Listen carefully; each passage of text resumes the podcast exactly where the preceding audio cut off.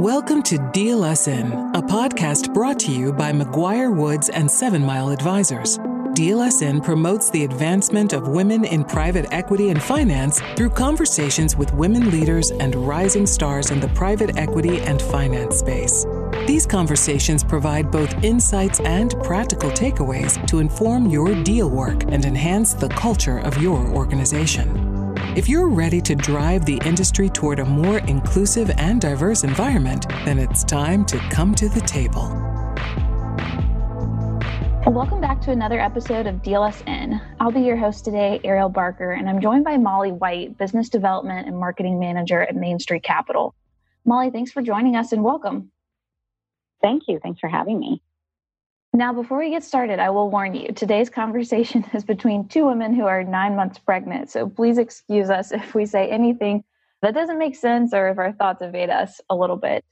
And I think that'll probably give you a hint into what today's topic is about. Today, we're discussing maternity leave and our personal experiences navigating it pre baby. As women in business, for many of us who choose to start a family, the realities of navigating a maternity leave are something we will have to face at one point or another.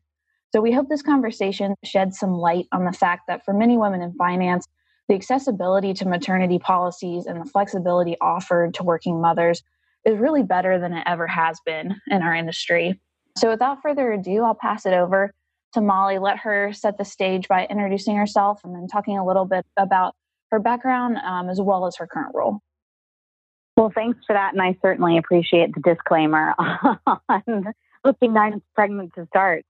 I think that this is a great topic and something that, that I know that there weren't a ton of people in my world that I could turn to for advice when my husband and I started down this path. So I'm excited to be a part of this today. I've been with Main Street Capital Corporation, which is a business development company located in Houston, Texas, that engages both in more traditional private equity investing as well as direct lending for a little more than two years. As you said, I joined as the manager of business development and marketing and what that entails at Main Street is it's a largely strategic role. And so I work with all of our deal guys as well as our senior leadership team to ensure that our approach to business development and marketing is working. And we're sort of also starting down the path of how do you layer in data analytics and a more refined strategy to make sure that we're getting, you know, the most out of our approach. So that's largely what I focus on at Main Street.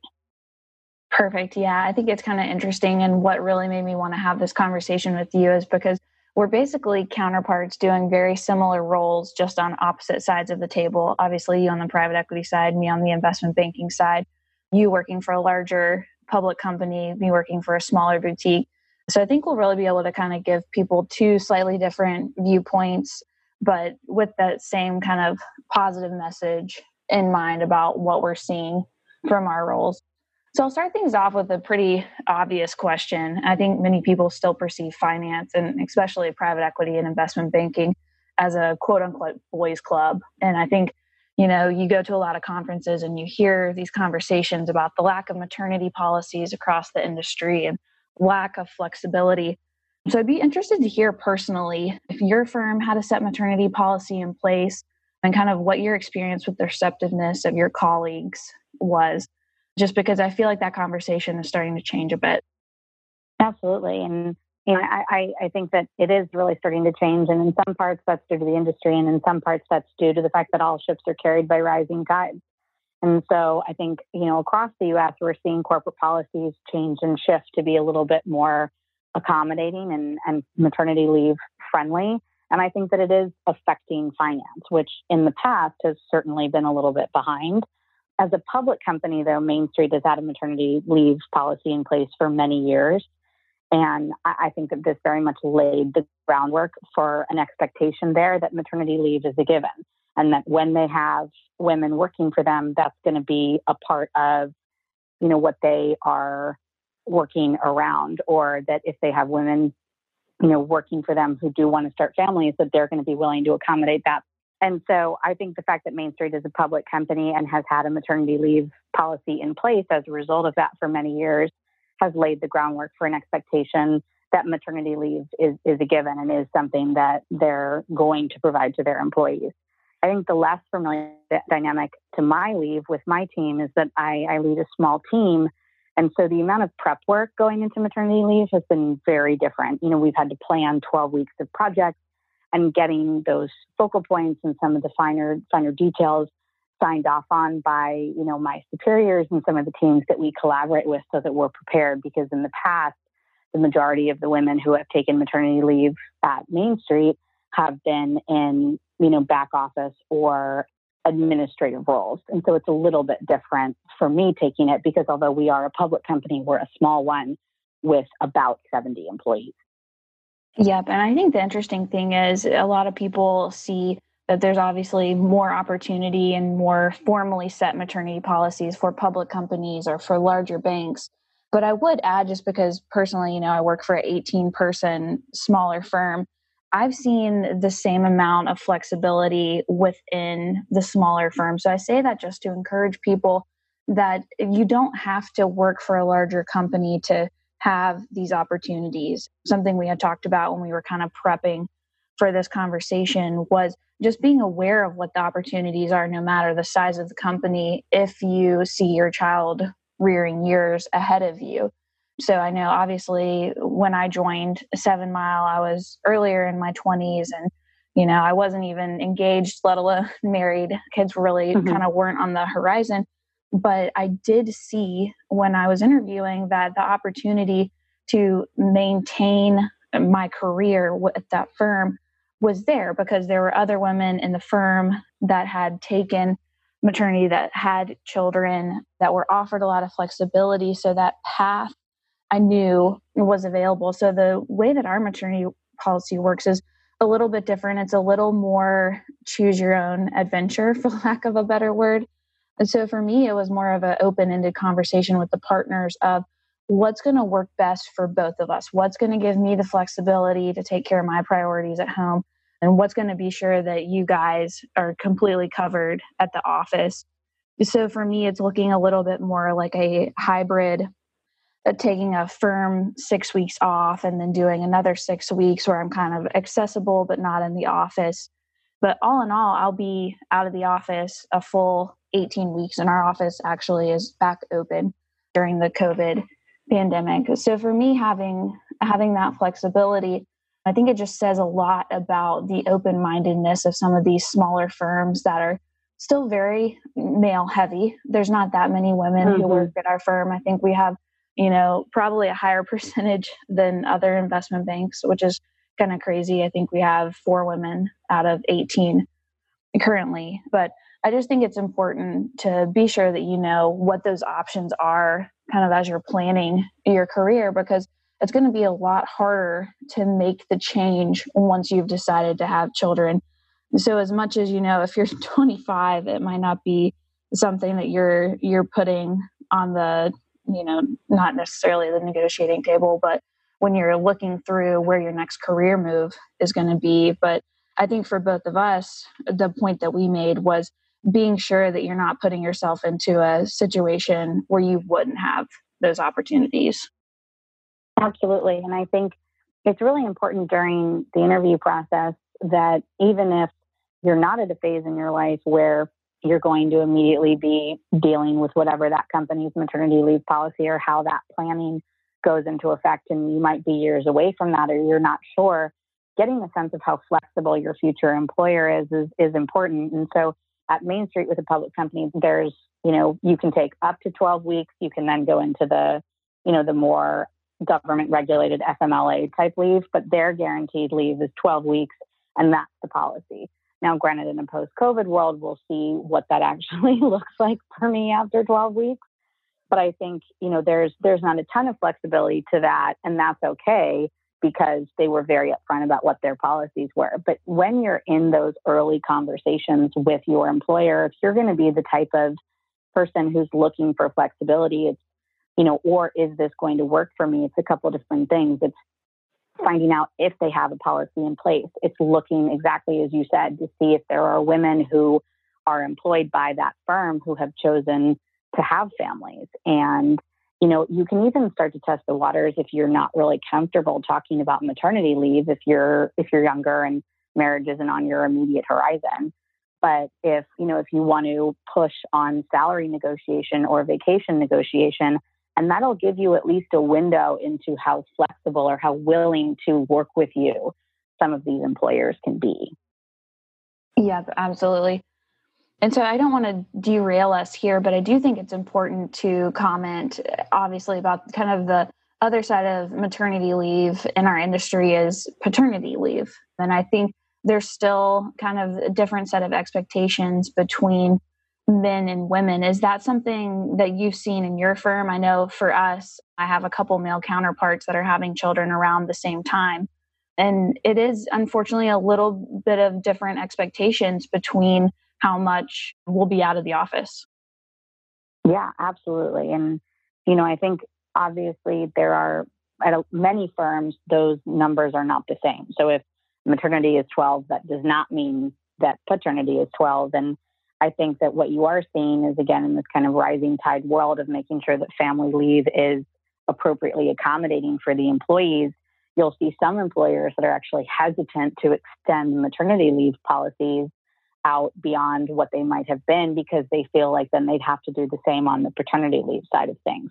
So that is kind of this interesting dynamic that I think we're seeing in corporate America today.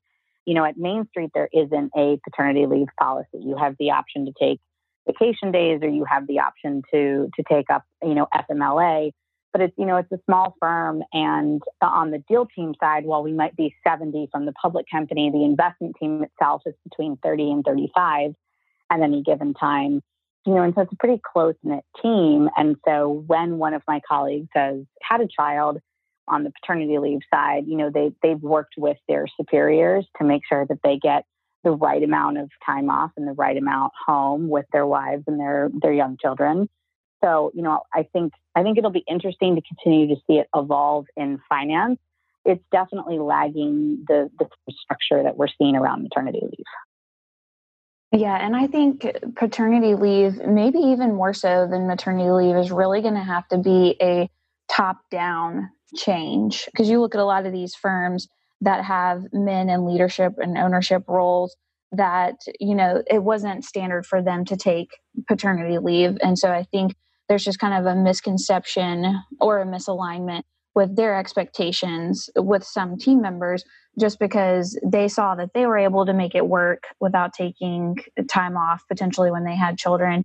So they know that you know maybe their their small team like you were saying on our deal team side we're 10 senior bankers. So there's not a lot of other people to pull that weight.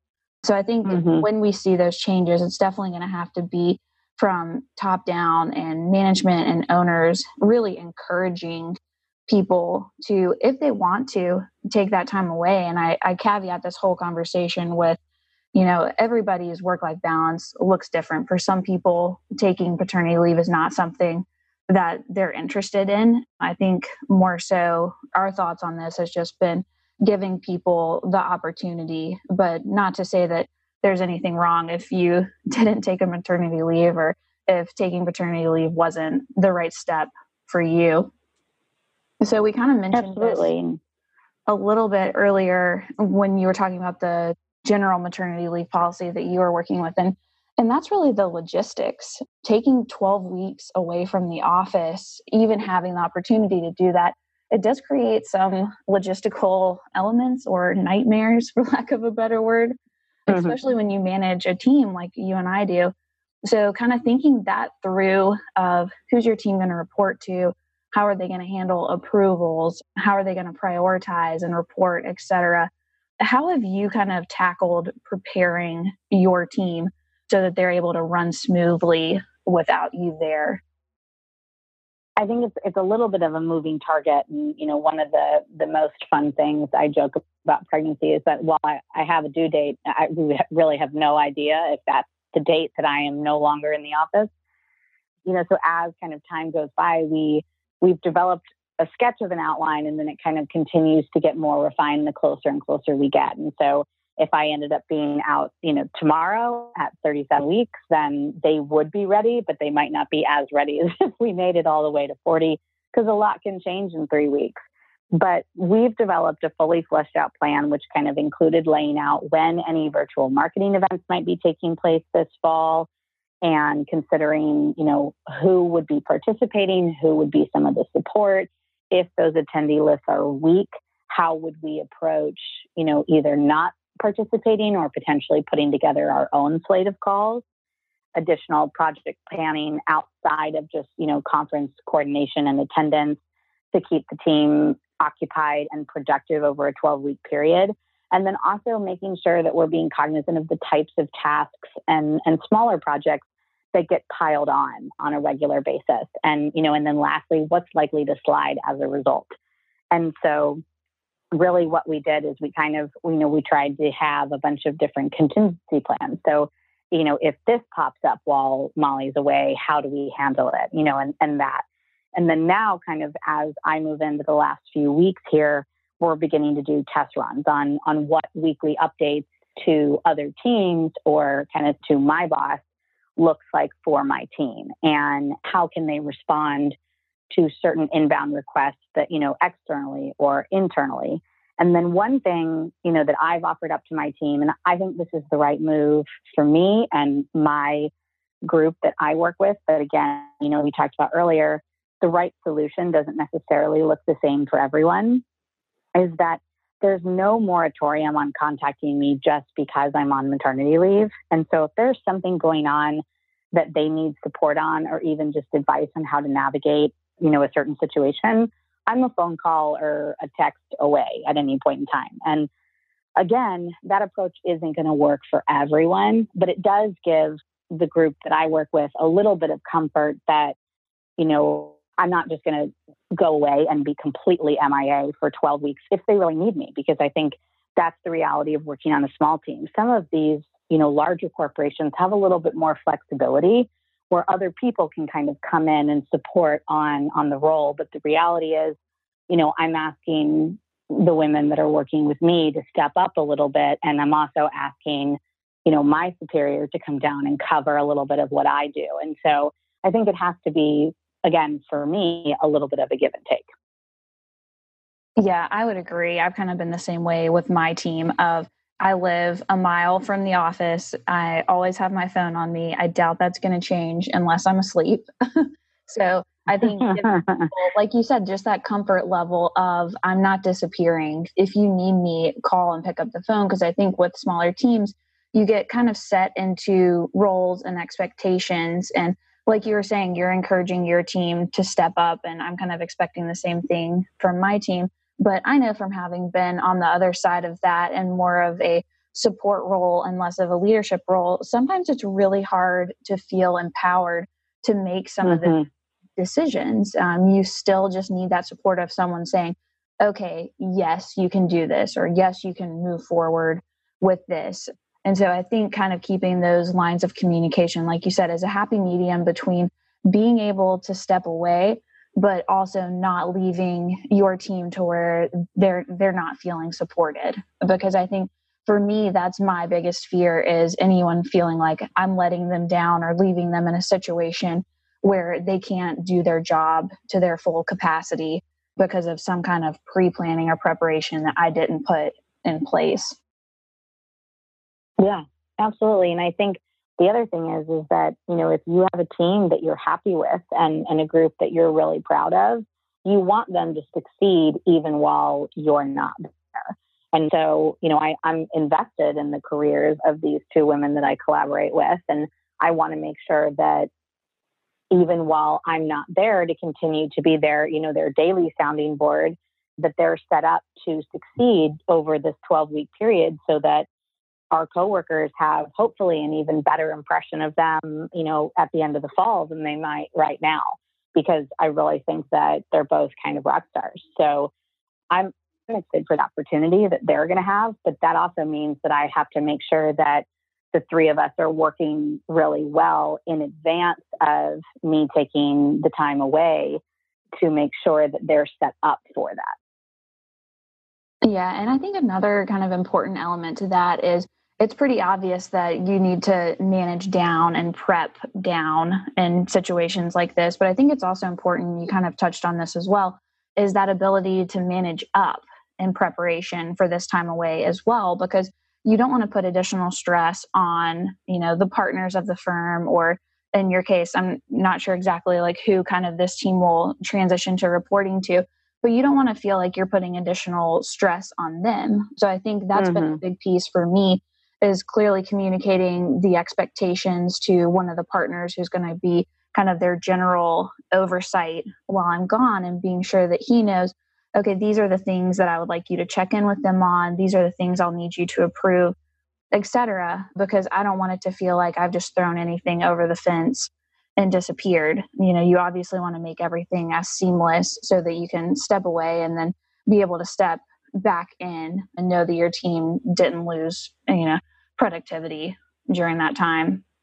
But I think, you Absolutely. know, planning right now kind of has an interesting aspect just during the COVID pandemic because you're not getting that team FaceTime. You know, it's a little bit different set of circumstances. And even in terms of what you're planning, like I know we are obviously doing a lot of event planning, either for in house events or events that we're attending and the world just looks very different in terms of marketing and BD right now. So I'd be interested to hear kind of how has the whole COVID pandemic impacted how you're kind of preparing and getting these plans together?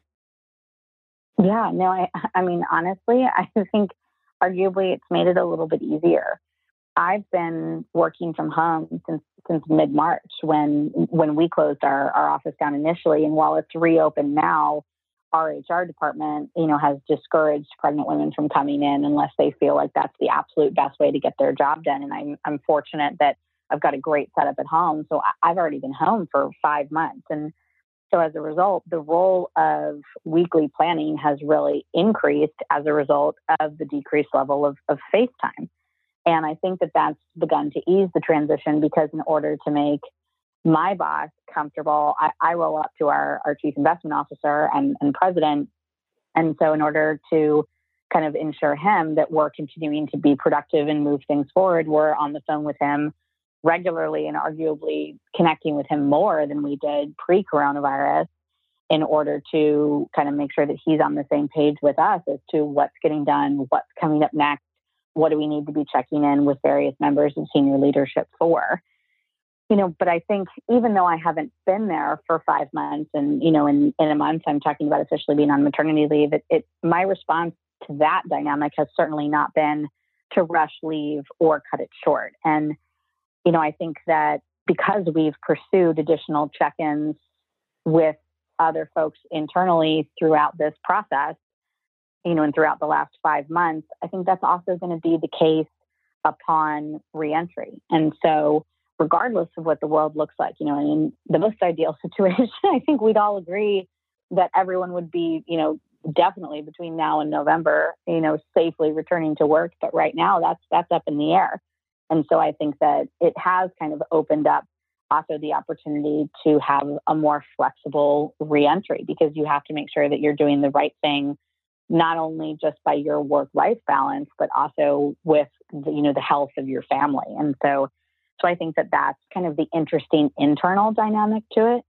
From the externally facing perspective of my role, I would argue it's almost made the timing better. I mean, feel free to contradict me here, but the all the conversations I'm having are indicating that most folks are hesitant to be out physically marketing in this environment. And while the virtual conferences are a great alternative, we're finding that in, in many markets, the right call is for relationship managers to be reaching out on a one-off basis and having you know catch-up calls and checking in as opposed to getting on the virtual conferences with the same group of people on a regular basis when you know not a ton is changing while we're all in this wait and see mode. So i think in that sense the timing is working surprisingly well yeah i would agree i think it's just kind of a shift in thinking right now. I know for me, in terms of the higher touch, kind of like you were saying, in terms of relationship management, I think will make it a little bit tougher for me to step away just because I have to get other people up to speed in terms of having some of those conversations. And obviously, it's a little bit more difficult to kind of manage what's going on when it's a less formal BD type scenarios. But I would agree that it's definitely kind of given given a lot of flexibility because there's not a lot of rush back to an event or try to you know, sneak events in before going out on maternity leave. So I think it's given a lot of time to actually be in the office and be able to put these plans in place. Whereas before, you know, I was planning on trying to get as much travel in as I possibly could. Mm-hmm. I'm sure mm-hmm. you're the same way before being out. So hitting the ACG event circuits and kind of all of the speed dating events to be sure I had had all those touch points before being away for a few months. And with that not being expected or me being able to do it all virtually, it has given me more time to actually sit down and put these plans in place. I know you were kind of making the point of having more structured check-ins. I've I've already put that in place on my side and I feel like it's kind of made me be not a better leader, but probably a more structured manager to my team just because I've put a weekly meeting for Monday mornings in place where I have the person who they're going to be reporting to while I'm out and my whole team on there. And we run through a very set agenda, look at certain reports in Salesforce, talk through prioritization for the week. Whereas before, I kind of touch base with them one on one more frequently, but I didn't have as much of a structure of like, let's kick the week off let's all get on the same page. And I think, you know, I'm seeing from having this meeting that it's making them feel more like a team and less siloed. And it's also giving me a lot more visibility into what they're working on and being sure that they're aligned with my priorities, I'm aligned with their priorities. And it's also giving a lot more visibility to the partner they're reporting to. Whereas before, he mm-hmm. would just mm-hmm. kind of trust me that things were moving along now he's able to actually engage in those conversations and if he has input which a lot of times because of his experience he's able to add a lot of value especially mm-hmm. to my new team member so i would kind of pose the question to you do you feel like having to kind of put pen to paper and put a few of these processes in place has made you more of an effective leader or do you think it's kind of changed your management style at all you know, I'm not sure that it's really changed. And I've I've always been a planner, and and that's that's been the way that I approach you know my job when I haven't been leading a team, and now now that I do lead a team, that's very much what I bring to it. And so, my team was having weekly meetings pre COVID nineteen where we'd kind of gather up on Monday mornings and you know and do all the things that you'd expect of a Monday morning meeting and that format works really well for us because we kind of have our hands in a number of different areas. And so, kind of as far as staying organized and ahead of things, that was the approach we took. What we have seen is that we are doing more check ins with the senior leadership team member that I report to. And he's a little bit more engaged on what we're doing. And I think in a pre coronavirus world, you know, he was going to on the road, going to management meetings, board meetings, public company responsibilities. You know, he was just always on the go. And now that he's a little bit more stationary, we've got more, you know, time and access to him, which has been great because it's allowed us to move certain projects that we thought, you know, were going to be on the back burner forward much faster with his input. And that type of advantages has, has come with this increased level of check in. And I also think it's prepared him and my team to continue checking these kind of semi weekly check ins while I'm away because they're already getting in the habit of, of speaking with each other on what's going on and what issues need to be addressed and all of that.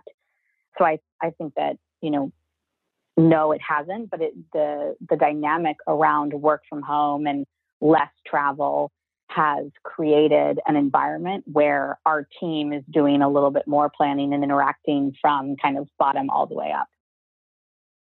Yeah, I would agree. I think it's been kind of interesting to see the shift that's happened with some of senior leadership not being on the road quite as much um, and being able to get a little bit more down into the weeds of some of the day to day firm operations. Like you were saying, having the time to engage in some of these conversations that may not have been something they would have been able to allocate, uh, you know, their their time to in the past. I know one of our managing directors made the point to me very early on during the COVID pandemic of, hey, just kind of a word for the wise in situations like this, over communicate with your team, be sure that they feel supported, mm-hmm. be sure that they feel like, you know, they have that same open open lines of communication as they did when they could just walk by your desk So I really try to take that to heart and be good about picking up the phone and being sure that there's still that like personal management touch of, hey, we're still a team here working together.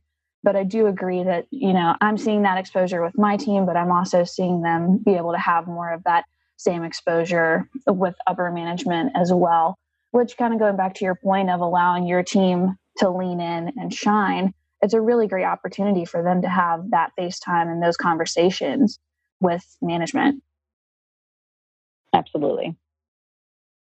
So I'll kind of shift gears just a little bit here. And this is just something I think a lot of people perceive in our industry. It's one of those industries where people expect that we're going in at 6 a.m. and leaving at 9 p.m.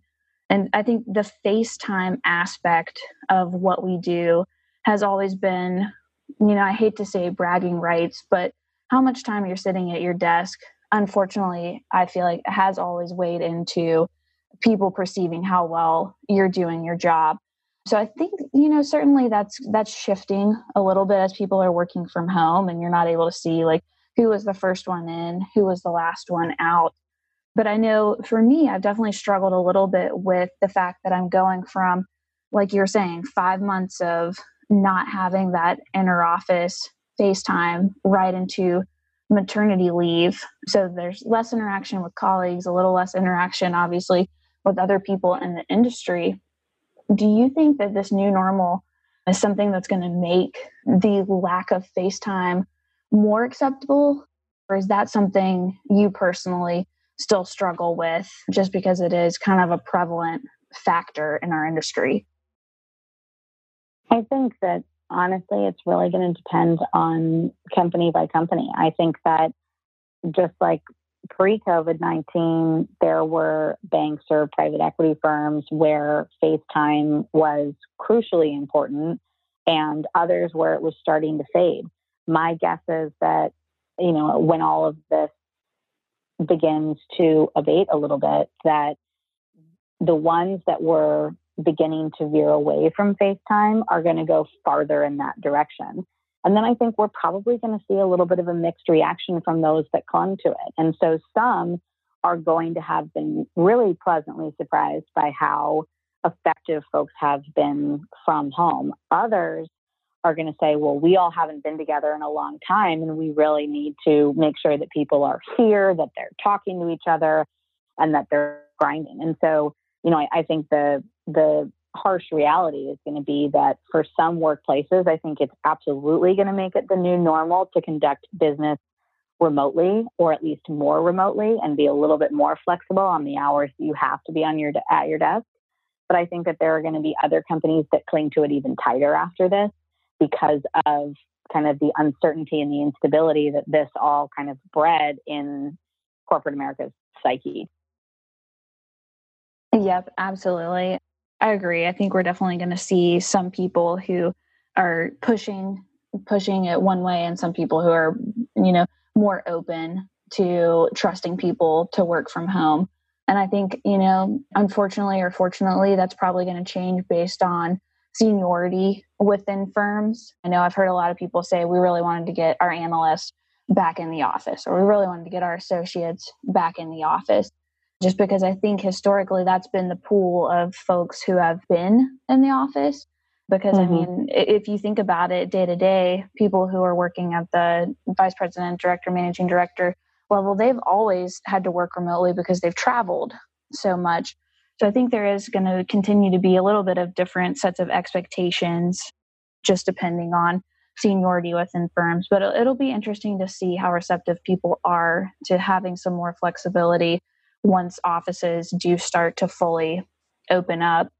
But I think that kind of parlays into the next question is on the other side of this, you know, 15 weeks from now, when you're getting back into the swing of things, how do you see yourself being able to kind of juggle the new normal of the work life balance between having to obviously throw a whole new priority into your your weekly schedule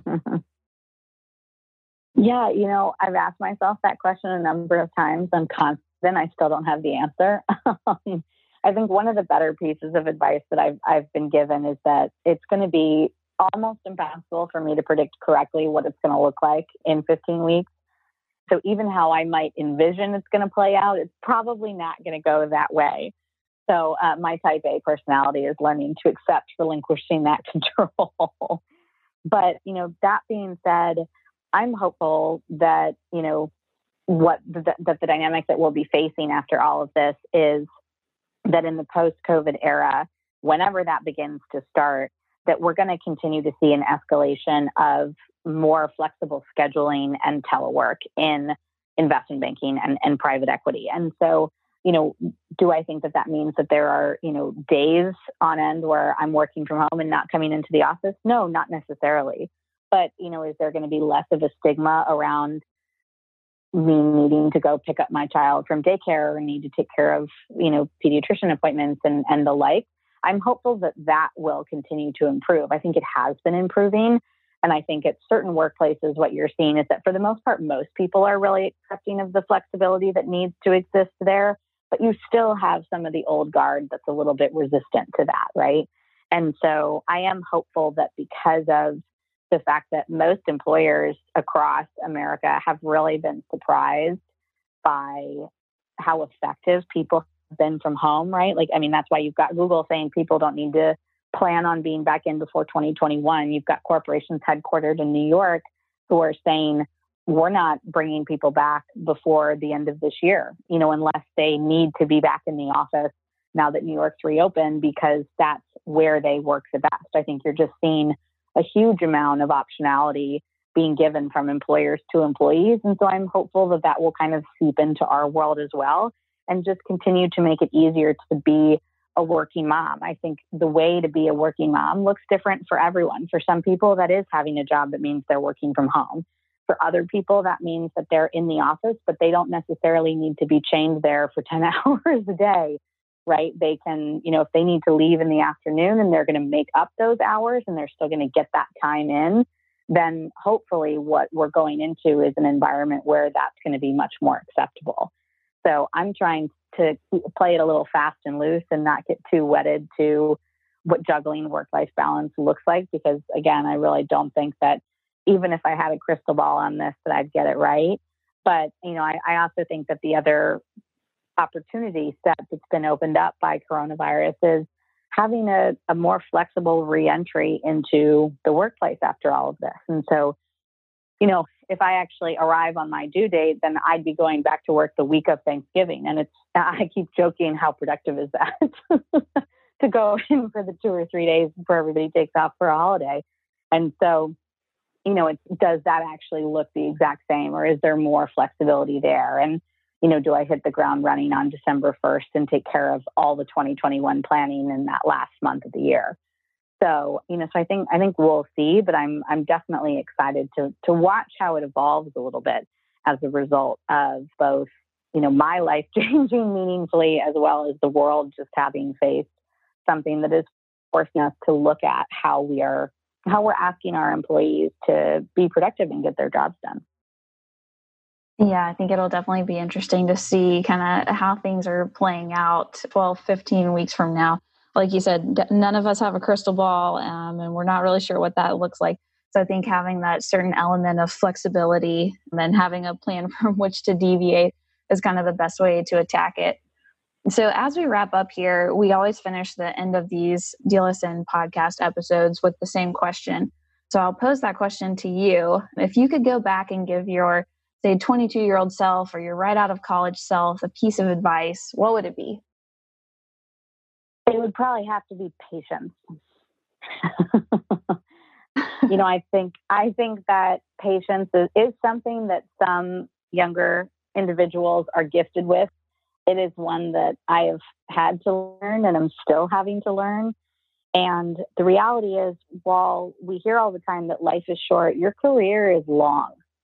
And making rash decisions, having abrupt reactions, to, to kind of your universe and, and your world when you've only been working for six months or a year or even three years, five years, it hasn't been a very long time relative to how much time, you know, you're you're hopefully going to be at an employer or, you know, working in general. And so patience in not making jumps from one corporation to another too early because you know it's reactionary to something that's happened at your first job or your second job or patience in interactions. If you get feedback from an employer in a review or something like that that you don't like and aren't excited about. And you know just in general that you've got time to make these decisions. You should be taking time to evaluate your what moves you do make from one company to another really i think i think that the biggest